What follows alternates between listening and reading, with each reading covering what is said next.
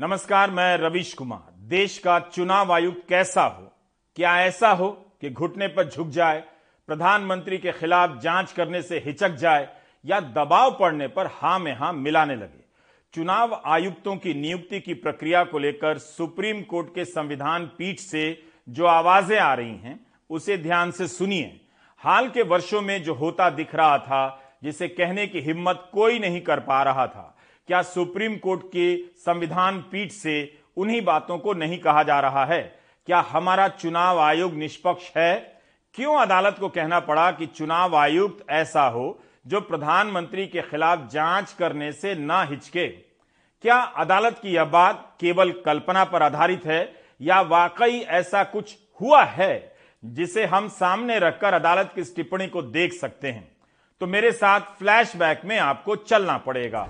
महीना अप्रैल का और साल 2019 मामला ओडिशा के संबलपुर के चुनाव पर्यवेक्षक का, मोहम्मद मोहसिन नाम के आईएएस अफसर ने प्रधानमंत्री के हेलीकॉप्टर की जाँच कर दी। इस कारण उनका हेलीकॉप्टर 15 मिनट की देरी से उड़ा।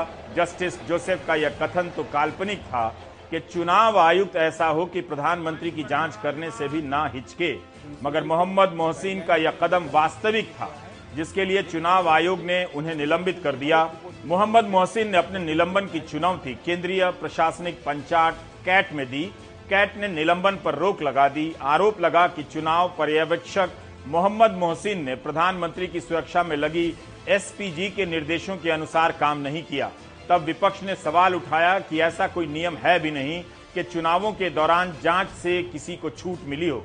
कैट ने कहा कि कर्नाटक के मुख्यमंत्री एच डी कुमारस्वामी की निजी गाड़ी की तो चुनाव अधिकारियों ने कई बार जाँच की है। उनके खिलाफ तो कार्रवाई नहीं हुई है।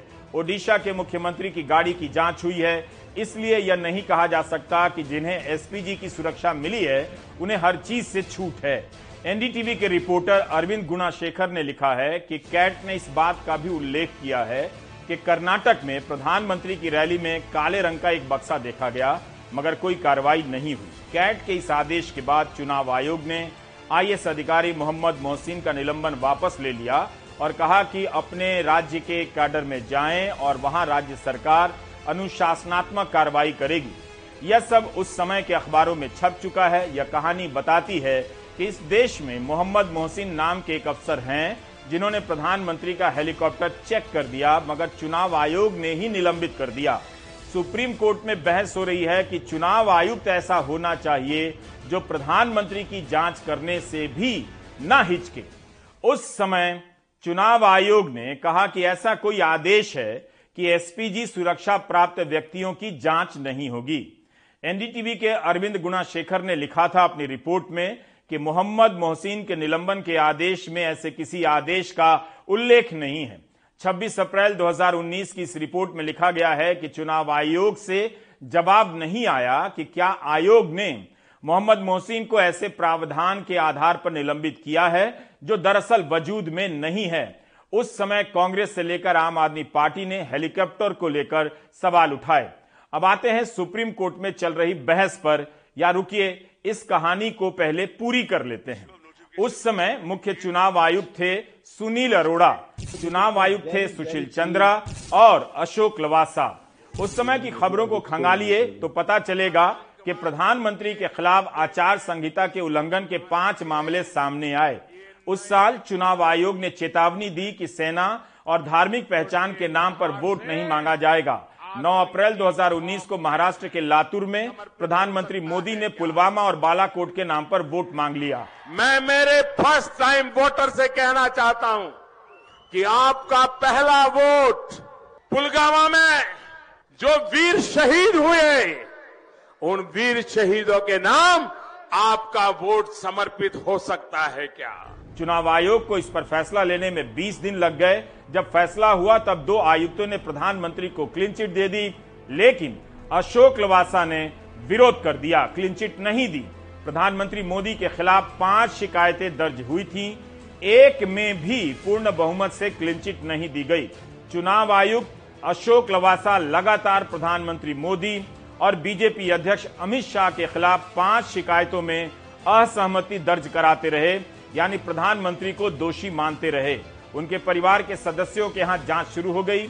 एक्सप्रेस में खबर छपी है कि अशोक लवासा की पत्नी के खिलाफ आयकर विभाग की जाँच हो रही है और बेटे पर भी नज़र रखी जा रही है उस समय के अखबारों में। पेगासस जासूसी कांड में अशोक लवासा के फ़ोन में भी पेगासस होने की खबरें छपी थीं। याद रखा कीजिए या बीच बीच में पुरानी खबरों को खोजकर पढ़ा भी कीजिए। सुप्रीम कोर्ट में जस्टिस के एम जोसेफ की अध्यक्षता में पाँच जजों का संविधान पीठ चुनाव आयोग की नियुक्ति प्रक्रिया को लेकर सुनवाई कर रहा है। आयोग की स्वायत्ता और निष्पक्षता को लेकर जो सवाल उठ रहे हैं, वो शून्य से नहीं आए, हवा से नहीं आए, बल्कि 2014 के बाद के राजनीतिक परिवेश से पैदा होते हैं। बस आपको पुरानी खबरों को पलटकर देखने की ज़रूरत है। अदालत के भीतर से आ रही आवाज़ एक बार फिर से याद दिला रही है कि तब नहीं देख सके तो क्या हुआ? अब भी देख लिया जाए कि कहीं कुछ खत्म तो नहीं कर दिया गया है हमेशा हमेशा के लिए। कितने ही आरोप लगे कि प्रधानमंत्री रैली कर सकें, इसलिए चुनाव आयोग की प्रेस कॉन्फ्रेंस टाल दी गई। पुरानी खबर है, सर्च कीजिए। प्रधानमंत्री घोषणा कर सकें, इसलिए चुनाव की तारीखों का ऐलान देर से हुआ। 2002 को छोड़ दें तो उन्नीस से हिमाचल और गुजरात के चुनावों की तारीखों का ऐलान साथ साथ होता रहा है। लेकिन 2017 में यह परंपरा टूट गई। हिमाचल की तारीख के ऐलान के कई दिनों बाद गुजरात चुनावों का ऐलान होता है, जबकि दोनों ही आकार और आबादी के हिसाब से छोटे राज्य माने जाते हैं। उस समय मुख्य चुनाव आयुक्त थे ए के ज्योति। इसे भी लेकर सवाल उठे तब भी, और इस बार भी। पूर्व चुनाव आयुक्तों ने इसे गंभीर मामला बताया था। पुरानी खबरों को देखेंगे तो चुनाव आयोग को लेकर बहुत से सवाल मिलेंगे। मगर हिंदू बनाम मुस्लिम नफरत की आंधी में सारे ज़रूरी सवाल कागज़ के टुकड़े की तरह हवा में उड़ा दिए गए। 2019 के लोकसभा चुनावों में भी आरोप लगे कि विपक्ष के नेताओं के खिलाफ आचार संहिता के मामले दर्ज हो रहे हैं। सत्ताधारी दल के नेताओं के प्रति नरमी बरती जा रही है। आयोग नकारता रहा। केरल में जब राज्यसभा का चुनाव टाला गया, तब भी यह सवाल उठा। कहा गया कि वर्तमान सदस्यों को वोट करने से रोका जा रहा है। यही नहीं, पिछले साल नवंबर में प्रधानमंत्री कार्यालय के साथ ऑनलाइन बैठक में चुनाव आयुक्तों ने हिस्सा ले लिया। उस समय इन दो आयुक्तों और एक मुख्य आयुक्त के हिस्सा लेने से सवाल उठे कि इससे स्वायत्ता से समझौता होता है। मीडिया खबरों के अनुसार कोरोना महामारी के दौरान प्रधानमंत्री की चुनावी रैलियाँ पूरी हो जाने के बाद आयोग ने कोरोना की बंदिशें लगाई थी। इसी 4 अक्टूबर को सूत्रों के हवाले से खबरें छपती हैं कि चुनाव आयोग चाहता है कि राजनीतिक दल यह बताएँ कि रेबड़ियों की लागत क्या होगी, इन्हें लागू करने का पैसा कहाँ से आएगा? उस समय प्रधानमंत्री रेवड़ियों के खिलाफ बहस चला रहे थे, लेकिन गुजरात और हिमाचल के चुनाव में रेवड़ियों का क्या हाल है, आप राजनीतिक दलों और खासकर बीजेपी के भी घोषणा पत्र को पढ़ सकते हैं। दो राज्यों में चुनाव है, हिमाचल में और गुजरात में। आठ तारीख को परिणाम दोनों राज्यों के आने हैं। इलेक्शन कमीशन को इसकी सफ़ाई देश की जनता के सामने देनी चाहिए, क्योंकि वो एक कॉन्स्टिट्यूशनल अथॉरिटी है देश की, कि जब दो राज्यों के चुनाव के परिणाम साथ में आ रहे हैं तो एक चुनाव जो हिमाचल का, उसकी तारीख की घोषणा आप चौदह को करते हैं, और दूसरे चुनाव की घोषणा आज तीन नवंबर को आप कर रहे हैं।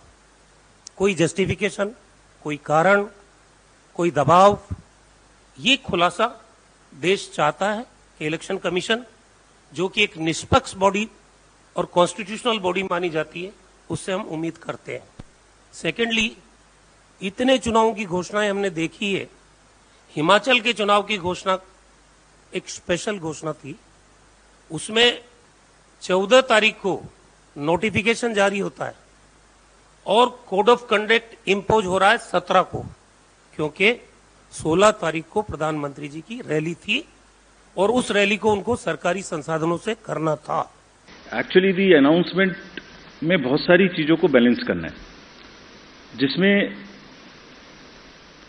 जिसमें there is a tradition of counting it together there is whether there is a difference between the date of last term of the assembly the number of days on which MCC would be introduced. So there are a large number of factors. So there are certain factors which let me tell you in case this particular case.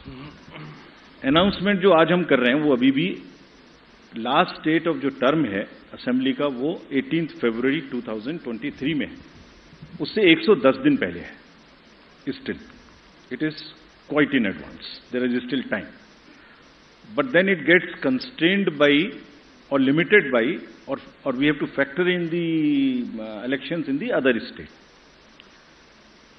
Then, from counting, 72 days gap between announcement, this is on 8th of uh, December, and the 18th of uh, February. Still, there is a 72 days gap.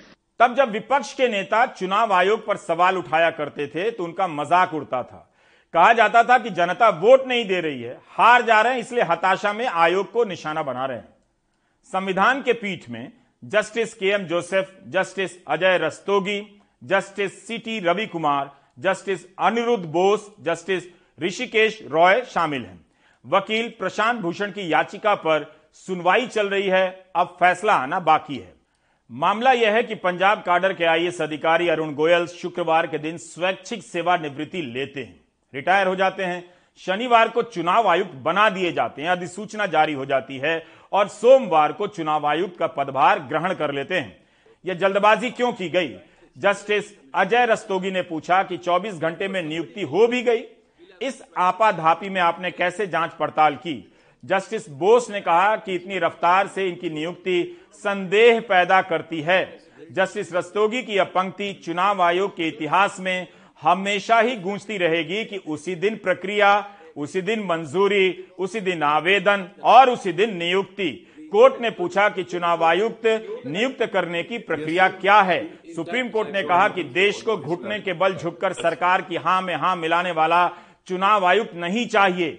हम उदाहरण के तौर पर कह रहे हैं, मान लीजिए चुनाव आयुक्त को प्रधानमंत्री के खिलाफ कार्रवाई करनी होगी। अगर चुनाव आयुक्त कमज़ोर होगा तो कदम नहीं उठा पाएगा। तब क्या पूरा सिस्टम ध्वस्त नहीं हो जाएगा? यस मैन नहीं चाहिए। ऐसा चुनाव आयुक्त नहीं चाहिए जो सरकार के इशारे पर काम करे। सुप्रीम कोर्ट का संविधान पीठ सरकार से सवाल पर सवाल करता जा रहा था कि क्या जिसे चुनाव आयुक्त के पद पर बिठाया जा रहा है, वाकई स्वतंत्र है, निष्पक्ष है? अटॉर्नी जनरल आर वेंकट रमणी सरकार की तरफ़ से जवाब दे रहे थे। कोर्ट ने बार बार पूछा कि अरुण गोयल को चुनाव आयुक्त कैसे बना दिया गया? हम उन प्रक्रियाओं को देखना चाहते हैं। जस्टिस अनिरुद्ध बोस ने कहा कि हम देखना चाहते हैं कि क्या जिस तरह से नियुक्ति हो रही है, उससे इस पद पर कोई स्वतंत्र व्यक्ति आ सकता है। Justice C T Ravi Kumar ने सरकार से पूछा, हमेशा किसी नौकर शाह को ही क्यों चुना जाता है? सरकारी वकीलों का पक्ष था कि चुनाव आयोग एकदम ठीक से काम कर रहा है। नियुक्ति की प्रक्रिया पर सवाल उठाने की ज़रूरत नहीं। चुनाव आयोग में क्या सुधार हो ताकि इसकी स्वायत्ता खतरे में ना पड़े सुप्रीम कोर्ट में सुनवाई पूरी हो गई है, चार दिनों तक चली है और फैसला सुरक्षित है। कोर्ट ने कई अहम सवाल उठाए हैं। बिजली की तेज़ी से चुनाव आयोग की नियुक्ति क्यों की गई?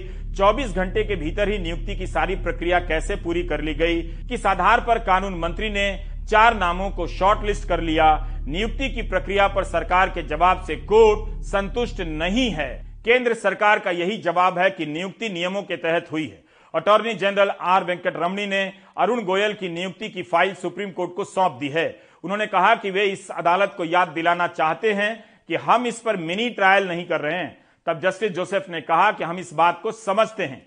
अदालत के सवाल बेहद गंभीर हैं। कोर्ट ने पूछा कि नामों की सूची में से चार नामों की सिफारिश कैसे की गई, प्रक्रिया क्या है?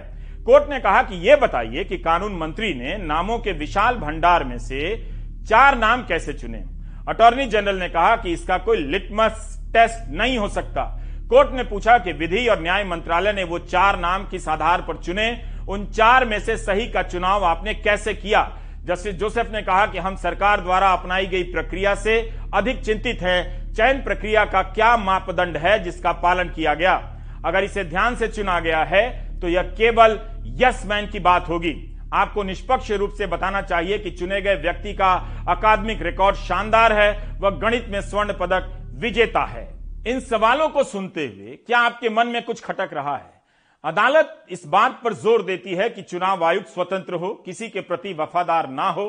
अटॉर्नी जनरल कहते हैं, ऐसा कोई लिटमस टेस्ट नहीं है और कोई लेंस नहीं है जो वफादारी का निर्धारण कर सके। मगर अदालत के सवाल बहुत बुनियादी हैं। यही कि एक ही दिन में फ़ाइल बन जाए, एक ही दिन में चार नाम चुन लिए जाए और एक ही दिन में चुनाव आयुक्त का चुनाव हो जाए। अदालत जानना चाहती है कि जिस सूची से चार नाम चुने गए, वह सूची किस आधार पर तैयार की गई। अदालत ने केवल नियुक्ति की प्रक्रिया को लेकर सवाल नहीं उठाए, बल्कि यह भी पूछा कि ऐसे व्यक्ति की नियुक्ति क्यों होती है जिसका कार्यकाल छह वर्ष का नहीं हो सकता है। इस पर हमारे सहयोगी आशीष भार्गव की यह टिप्पणी सुनिए। मुख्य चुनाव आयुक्त तो चुनाव आयुक्त की नियुक्ति को लेकर बड़े सवाल सुप्रीम कोर्ट ने उठाए। जस्टिस के एम जोसेफ ने केंद्र सरकार से पूछा कि आखिरकार नियुक्ति की प्रक्रिया क्या है, मानदंड क्या है, किस तरीके से उम्मीदवारों को शॉर्टलिस्ट किया जाता है। आर वेंकट रमनी जो अटॉर्नी जनरल है, उन्होंने बताया कि डीओपीटी के डेटाबेस से सब लिए जाते हैं। उम्मीदवारों को जमतिथि के आधार पर, अनुभव के आधार पर, रिटायरमेंट की तारीख के आधार पर और इसके साथ साथ उनके कार्डर और अनुभव को देखा जाता है। मैं, उसके बाद कानून मंत्रालय जो है वो प्रधानमंत्री को शॉर्ट लिस्टेड उम्मीदवारों की सूची भेजता है। लेकिन जस्टिस के एम जोसफ ने कहा कि इसके लिए क्या प्रक्रिया है? इतने सारे लोगों में से चार लोग कानून मंत्री ने कैसे शॉर्ट लिस्ट किए? क्या देखा? क्योंकि उसी लिस्ट में बहुत सारे ऐसे लोग थे जो ज़्यादा यंग थे और ऐसे में क्यों ऐसे व्यक्ति को को शामिल किया गया जिसके पास छह साल का कार्यकाल नहीं था? जस्टिस के एम जोसफ ने यह भी कहा कि जानबूझकर सरकार ऐसे व्यक्ति को चुनती है जिसके पास छह साल का कार्यकाल नहीं है और वो चुनाव आयुक्त बनते हैं और वो वहाँ भी अपना छह साल का कार्यकाल पूरा नहीं कर सकते तो ऐसे में मुख्य चुनाव आयुक्त कैसे बनेंगे? साथ ही ये भी कहा, संविधान निर्माताओं ने ये उनका ये विजन था कि चुनाव आयुक्त छह साल रहेंगे और मुख्य चुनाव आयुक्त का भी कार्यकाल छह साल रहेगा। लेकिन ऐसा होता नहीं और चुनाव आयुक्त जो है, वो मुख्य चुनाव आयुक्त तक पहुँचते नहीं क्योंकि आप ऐसे व्यक्ति को चुनते हैं जिनके पास छह साल है नहीं। इसके अलावा उन्होंने ये भी कहा कि मानदंड क्या है, प्रक्रिया क्या है, इससे हम सहमत नहीं है, इससे हम संतुष्ट नहीं है वो तर्क वाजिब नहीं लगते हैं। जस्टिस रस्तोगी ने भी कहा कि आप औचित्य दे सकते हैं, लेकिन हम अब भी समझ नहीं पा रहे हैं कि आखिर ऐसा क्यों किया गया है। जस्टिस जोसफ ने साफ़ किया कि ये ना समझा जाए कि हम केंद्र सरकार के खिलाफ है, हम सिर्फ़ ये बहस और चर्चा कर रहे हैं, समझने की कोशिश कर रहे हैं कि आखिरकार चुनाव आयुक्तों की नियुक्ति की प्रक्रिया क्या है, किस तरीके से नियुक्तियाँ होती हैं, उनके मानदंड क्या है। ये बड़े सवाल बार बार सुप्रीम कोर्ट ने केंद्र सरकार पर उठाए। हालाँकि केंद्र सरकार का कहना था कि न्यायपालिका को इसमें दखल नहीं देना चाहिए। कोई छुपाव नहीं है। ये जो प्रक्रिया है 1950 से चल रही है, मुख्य चुनाव आयुक्त को, चुनाव आयुक्तों में से ही चुना जाता है। ये प्रक्रिया चल रही है और उसी तरीके से सुप्रीम कोर्ट को ये मामले को नहीं सुनना चाहिए। अगर सुप्रीम कोर्ट कार्यपालिका के हर कदम, हर प्रक्रिया पर इस तरह समीक्षा करेगा तो सार्वजनिक धारणा जो है, लोगों में क्या धारणा रहेगी चुनाव आयोग के प्रति? और फिर जो संस्थान है, जो कार्यपालिका, उसकी अखंडता और ईमानदारी को लेकर भी संशय पैदा होगा। तो बड़ी बात उन्होंने कही है, लेकिन अब सुप्रीम कोर्ट ने इस मुद्दे पर फैसला सुरक्षित रख लिया है। कोर्ट बार बार यही सवाल पूछता रहा कि चुनाव आयुक्त बनाने के लिए नामों की सूची कैसे तय होती है। अदालत के सवाल बता रहे हैं कि केंद्र के जवाबों से उसे संतुष्टि नहीं मिल रही। है कोर्ट ने कहा कि एक ही बैच के 40 अधिकारियों को रखा गया है। तो कानून मंत्रालय ने उन 40 में से चार का नाम किस आधार पर चुना। क्या रिटायर होने वाले अधिकारियों को चुनाव आयुक्त बनाना सही है? क्या वे छह साल का कार्यकाल पूरा कर पाएँगे? क्या यह तार्किक प्रक्रिया है? अब अदालत की इस एक पंक्ति पर गौर कीजिए। सुप्रीम कोर्ट का संविधान पीठ कहता है कि हम आपको खुलेआम बता रहे हैं कि आप नियुक्ति प्रक्रिया की धारा छह का उल्लंघन करते हैं। एक और बार पढ़ देता हूँ कि हम आपको खुलेआम बता रहे हैं कि आप, यानी सरकार नियुक्ति प्रक्रिया की धारा छह का उल्लंघन करती है। कोर्ट ने कहा कि चुनाव आयुक्तों की नियुक्ति की प्रक्रिया के लिए स्वतंत्र पैनल बनाए जाने की ज़रूरत है। इंतज़ार कीजिए कि फैसला क्या आता है। तब तक इस बात को लेकर सोचते रहिए कि चुनाव आयुक्त के पद पर अरुण गोयल की नियुक्ति की फ़ाइल बनती है, आगे बढ़ती है, कानून मंत्री मंजूरी देते हैं, प्रधानमंत्री के पास जाती है, वे मंजूरी देते हैं और राष्ट्रपति अधिसूचना जारी कर देते हैं। यह सब 24 घंटे में हो जाता है। हमारे सहयोगी अरविंद गुणाशेखर ने ट्वीट किया है कि रिज़र्व बैंक के बोर्ड की मीटिंग होती है कैबिनेट की मीटिंग होती है प्रधानमंत्री नोटबंदी की घोषणा कर देते हैं। 24 घंटे के भीतर ये सब हो जाता है।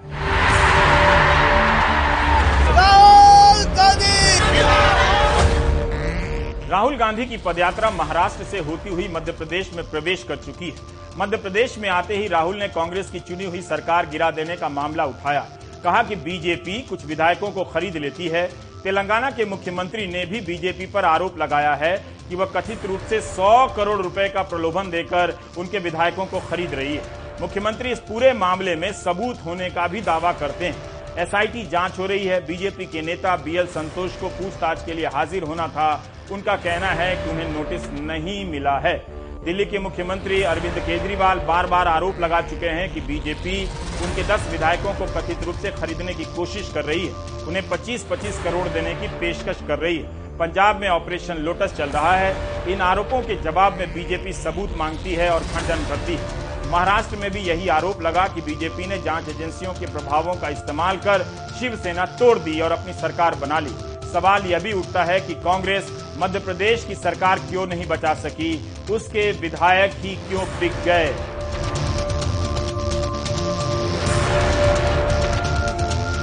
मुझे आज बहुत खुशी हो रही है। मध्य प्रदेश में हम पहला कदम रखे हैं। आपसे बहुत बातचीत होगी।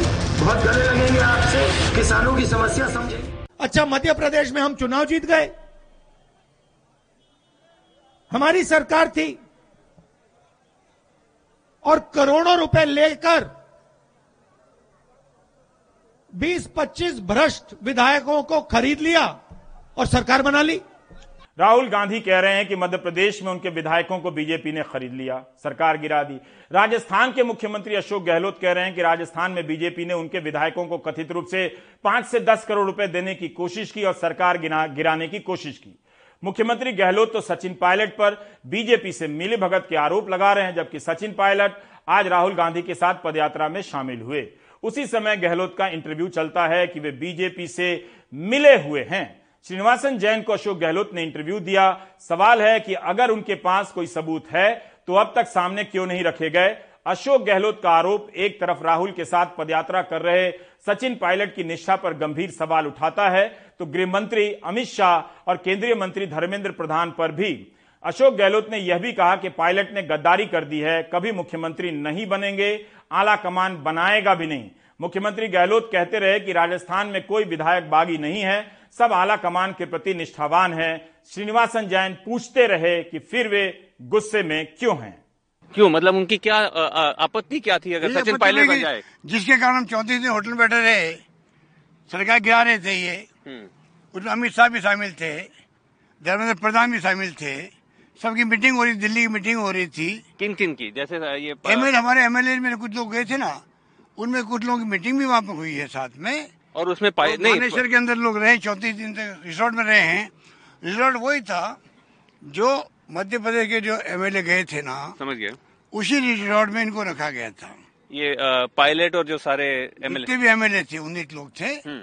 तो ये गुस्सा उनको जब आया कि भाई ये तो गजब हो गया हम उम्मीद कर नहीं सकते एक पार्टी का अध्यक्ष हम्म। देखिए मंत्री कई बार रोल कर देते हैं पर पार्टी का अध्यक्ष जो होता है हम्म। अपनी पार्टी गवर्नमेंट को टॉपल करने के लिए विपक्ष से मिल जाए ऐसा एग्ज़ाम्पल आपको हिंदुस्तान में कहीं नहीं मिलेगा अशोक गहलोत का यह आरोप तेलंगाना के मुख्यमंत्री और दिल्ली के मुख्यमंत्री के आरोप से कैसे अलग है?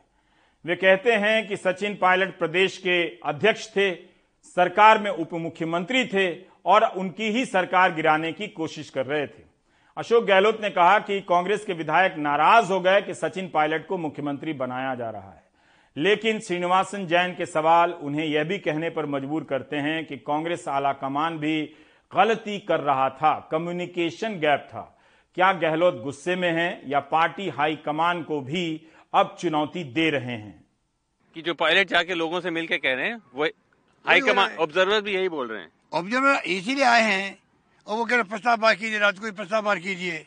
तो एक ऐसा माहौल बन गया उसके कारण वो सब कुछ हुआ जो नहीं लेकिन अगर हाईकमांड ने ही ये अगर इशारा दिया था ऑब्जर्वर को कि वो सचिन पायलट के ही पक्ष में ये सब वो करें सपोर्ट अगर इकट्ठा करें तो फिर आप तो कह रहे हैं वो हाईकमांड के एमएलए हैं तो शायद हाईकमांड ही चाह रही होगी कि पायलट बने। उनको तो नहीं मालूम था ना। वो कैसे चयन कर सकते पायलट को? जो आदमियों ने भुगता है चौतीस दिन तक हम्म। हम जानते चौतीस दिन कैसे निकाले हम लोगों ने। हमें राज्यपाल भवन पे धरना देना पड़ा हम लोगों को। हम्म। मैं भी शामिल था उसके अंदर। हमने इतना बड़ा सरकार बचाने का काम किया देश के अंदर नहीं नहीं मैं मैं ये कह रहा हूँ अगर हाई तब भी अगर हाईकमांड पायलट को अगर बनाने चाह रही हो फिर नहीं नहीं नहीं उसको नहीं बना सकते हैं वो कोई ना कोई कम्युनिकेशन गैप हुआ है आप कह रहे हैं वो उनको नहीं बना उन, उनको उनका उनको कैसे बना सकते हैं जो आदमी के पास दस दस तो विधायक नहीं है हम्म। नंबर एक हम्म। जिसने रिवोल्ट किया हो जी जिसको गद्दारी नाम दिया गया है वो गद्दारी की पार्टी के साथ में हम्म। जो पार्टी गद्दारी की हुई आदमी है उससे कैसे एक्सपेक्ट कर सकते हैं? या उसको कैसे उसको स्वीकार कर सकते हैं कोई लोग? नहीं सिंपल बात है। अशोक गहलोत का यह इंटरव्यू दुधारी तलवार की तरह है। एक तरफ़ सचिन पायलट पर गंभीर आरोप लगा रहे हैं जो इस समय पदयात्रा में राहुल के साथ नज़र आए। तो दूसरी तरफ़ उससे भी गंभीर आरोप लगा रहे हैं कि कांग्रेस के विधायकों को बीजेपी के दफ्तर में पाँच करोड़ दस करोड़ रुपए कथित रूप से दिए गए। अपनी ही पार्टी के विधायकों पर और बीजेपी पर यह आरोप सामान्य नहीं है। बट उन्होंने तो डिनाई किया है कि मैं बीजेपी से तो मेरा कोई लेना देना ही नहीं था सचिन नहीं पायलट नहीं किसी को नहीं कह नहीं सकता। वो पूरा खेल उन्हीं का था। दस दस करोड़ रुपए बांटे गए हैं मेरे पास प्रूफ है दस करोड़ रुपए बांटे गए हैं। सबको? मुझे पता नहीं किसको क्या पाँच हाँ। करोड़ मिले किसको दस मिले हम्म। बल्कि बीजेपी दफ्तर से पैसे उठाए गए दिल्ली के अंदर। बीजेपी दिल्ली हेडक्वार्टर से। दिल्ली के बीजेपी दफ्तर से पैसे उठाए गए हैं कई लोगों ने। हम्म। जो मुझे खुद ने उन लोगों ने कहा है तो ये बात सबके सामने है। पायलट कहते हैं कि वे बीजेपी के हाथों नहीं खेल रहे थे। इस सवाल पर अशोक गहलोत कहते हैं कि पायलट गलत बोल रहे हैं। बीजेपी ने इस बगावत को फंड किया पैसा दिया गया है। तो आप कह रहे हैं कि पायलट जब डिनाई करता है कि मेरा बीजेपी से कोई लेना देना नहीं था? पहली बार सुन रहा हूँ ये बात तो। आप पहली बार सुन पहली बार सुन रहा हूँ। बट उन्होंने तो कहा है कि आपको मैं- कहा होगा। उन्होंने कहा मैं नहीं मेरे को भी नहीं मीडिया को कहा है कि मेरा तो। बीजेपी से कोई लेना देना था। मैं I was unhappy with in the Congress और मैं नो नो नो चला गया। अगर वो जाके बैठते हैं में हेडक्वार्टर पे मान लीजिए। आज तक इतिहास में पचास साल में देख रहा हूँ। पचास साल में आज तक लोग जाके बैठे हैं सी जाके बैठे हैं। मैडम से जाके मिले हैं। शिकायत दर्ज कर रही है। पहला केस था कि जाके मानेसर में जाके बैठे हो। धर्मेंद्र प्रधान खुद मानेसर आता था वहाँ पर। हम्म, जो बीजेपी के मंत्री हैं हमारे हमारे, हैं। हमारे दो लोग इंडिपेंडेंट एमएलए और वहाँ पे जाके बैठ गए थे अलग। हम्म, उनको होटल में रोका गया जो कांग्रेस में नहीं थे वो हम्म, उनसे जाके धर्मेंद्र प्रधान मिलते थे वहाँ पर। राइट पूरा खेल उन्हीं का चल रहा था। बट अशोक जी अगर ये सही बात आप जो कह रहे हैं कहीं सही है लेकिन पायलट को कांग्रेस ने तो फिर निकाला नहीं। एक तरह से वो वापस आ गए जो भी उन्होंने किया बगावत जो भी आप मान के चलिए। आप जो व्हाट यू आर कॉलिंग गद्दारी वो तो वापस आ गए कांग्रेस में अभी भी हैं। हाँ। पहली बार किसी पीसी प्रेसिडेंट को बर्खास्त किया गया हो पहली बार। बर्खास्त किया गया उनको। हम्म, बर्खास्त करने का आज तक कभी रिवाज नहीं है। इस्तीफा मांगते इस्तीफा दे देते हैं। हम्म, जिस व्यक्ति को बर्खास्त क्यों किया गया? हम्म, क्यों उनको मतलब डिप्टी सीएम ने बर्खास्त मैंने किया? हम्म, ऐसी नौबत क्यों आई? मैंने सुना है अशोक गहलोत जी ने जो बोला है। और अशोक गहलोत जी एक वरिष्ठ और अनुभवी नेता हैं और पार्टी ने उन्हें बहुत मौके दिए हैं, बहुत पदों पर वो रहे हैं। आज भी वो राजस्थान के मुख्यमंत्री के रूप में काम कर रहे हैं। मैं नहीं जानता हूँ कि उनको एडवाइस कौन करता है या किसके कहने पर ऐसी बातें बोली जाती हैं, लेकिन आज से पहले भी अशोक गहलोत जी ने बहुत सारी बातें मेरे बारे में बोली। मैं समझता हूँ कि इस प्रकार के बिल्कुल झूठे और बेबुनियाद आरोप लगाने की आज ज़रूरत नहीं है। आज ज़रूरत इस बात की है कि हम कैसे कांग्रेस पार्टी को मज़बूत करें। राहुल गांधी जी आज निकल रहे हैं भारत जोड़ो यात्रा को लेकर। आज मैं उनके साथ था मध्य प्रदेश में। अगले महीने यात्रा राजस्थान में आ रही है। तो हम सबको मिलकर उस यात्रा को कामयाब बनाना है, क्योंकि आज वो देश की ज़रूरत है। गहलोत साहब के नेतृत्व में दो बार हमारी सरकार रहते हुए फिर हम हारे। उसके बावजूद तीसरी बार जब पार्टी आला कमान ने कहा कि उनको मुख्यमंत्री बनना है तो हमने उसको स्वीकार किया। तो आज हमारे, हमारा जो ध्येय होना चाहिए कि हमारी सरकार दोबारा कांग्रेस कैसे रिपीट कर राजस्थान के अंदर, ये हमारी प्रायोरिटी होनी चाहिए। आज के समय पर एक वरिष्ठ अनुभवी व्यक्ति इस प्रकार की बातें बोले मैं समझता हूँ, बड़ा अनुचित है, उनको शोभा नहीं देता। और आज हम एक दूसरे पर आरोप लगाएँ, प्रत्यारोप लगाएँ, ये भी मैं समझता हूँ सही नहीं है। आज चुनौतीपूर्ण समय है पार्टी को एकजुट रहने का। गुजरात में चुनाव चल रहे हैं। अशोक गहलोत गुजरात में कांग्रेस का प्रचार कर रहे हैं। राहुल गांधी मध्य प्रदेश के बाद राजस्थान में प्रवेश करने वाले हैं। अशोक गहलोत का यह इंटरव्यू कांग्रेस की आंतरिक राजनीति में विस्फोट करेगा या बीजेपी को भी घेरेगा? क्योंकि आरोप यह भी है कि पायलट समर्थक विधायकों ने बीजेपी मुख्यालय से पैसे उठाए हैं। ज़ाहिर है, बीजेपी इनकार ही करेगी, कोई जाँच एजेंसी आगे तो आएगी नहीं। आ जाए तो बेहतर ही है, ऐसे आरोपों की सच्चाई सामने आ जाए। हमारे कोई संबंध नहीं है, वो हमारे प्रतिद्वंदी हैं, दूसरी पार्टी के उनकी पार्टी के भीतर क्या होता है, हमें एक जागरूक विपक्ष के नाते सतर्क होना होता है। उनका अपना झगड़ा था जिसका निपटारा अभी तक नहीं हुआ। हमारी न मुलाकात हुई न उनसे कोई लेना देना वो जाने और कांग्रेस का आला कमान जाने। दस करोड़ रुपए की जो बात कह रहे हैं अशोक गहलोत जी की दिए गए उनके विधायकों को ऑफ़र दिया गया।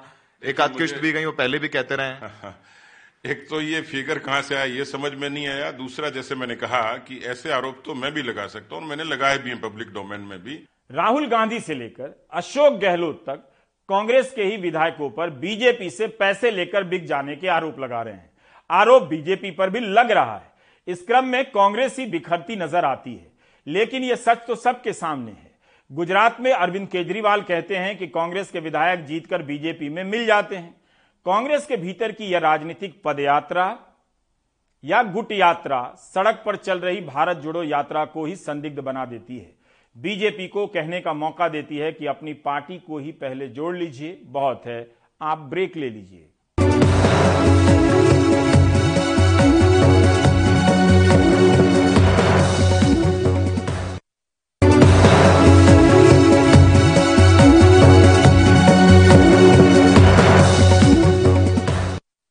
भारत जोड़ो यात्रा 2000 किलोमीटर का सफ़र तय कर कन्याकुमारी से महाराष्ट्र होते हुए मध्य प्रदेश के बुरहानपुर पहुँच गई है। दक्षिण भारत के बाद चुनौती हिंदी भाषी इलाकों में है। यात्रा में 119 भारत यात्री रजिस्टर्ड हैं। वे कन्याकुमारी से कश्मीर तक का सफ़र पूरा करेंगे। मध्य प्रदेश के एक बुज़ुर्ग दंपति हैं तो छत्तीसगढ़ के युवा कारोबारी भी। चेन्नई से आए डॉक्टर है तो बिहार से आए राजनीतिक कार्यकर्ता भी।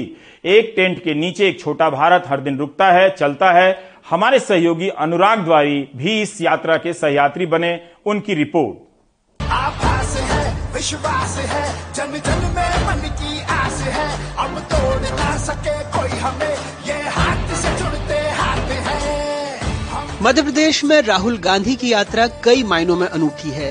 सियासी तौर पर बहन प्रियंका पहली बार साथ आई हैं, तो भौगोलिक और सामाजिक तौर पर दक्षिण पश्चिम के बाद हिंदी भाषी इलाकों में एंट्री मध्य प्रदेश में मालवा निमाड़ में वो बुरहानपुर खंडवा खरगोन इंदौर उज्जैन और आगर मालवा जिलों से गुजरेंगे।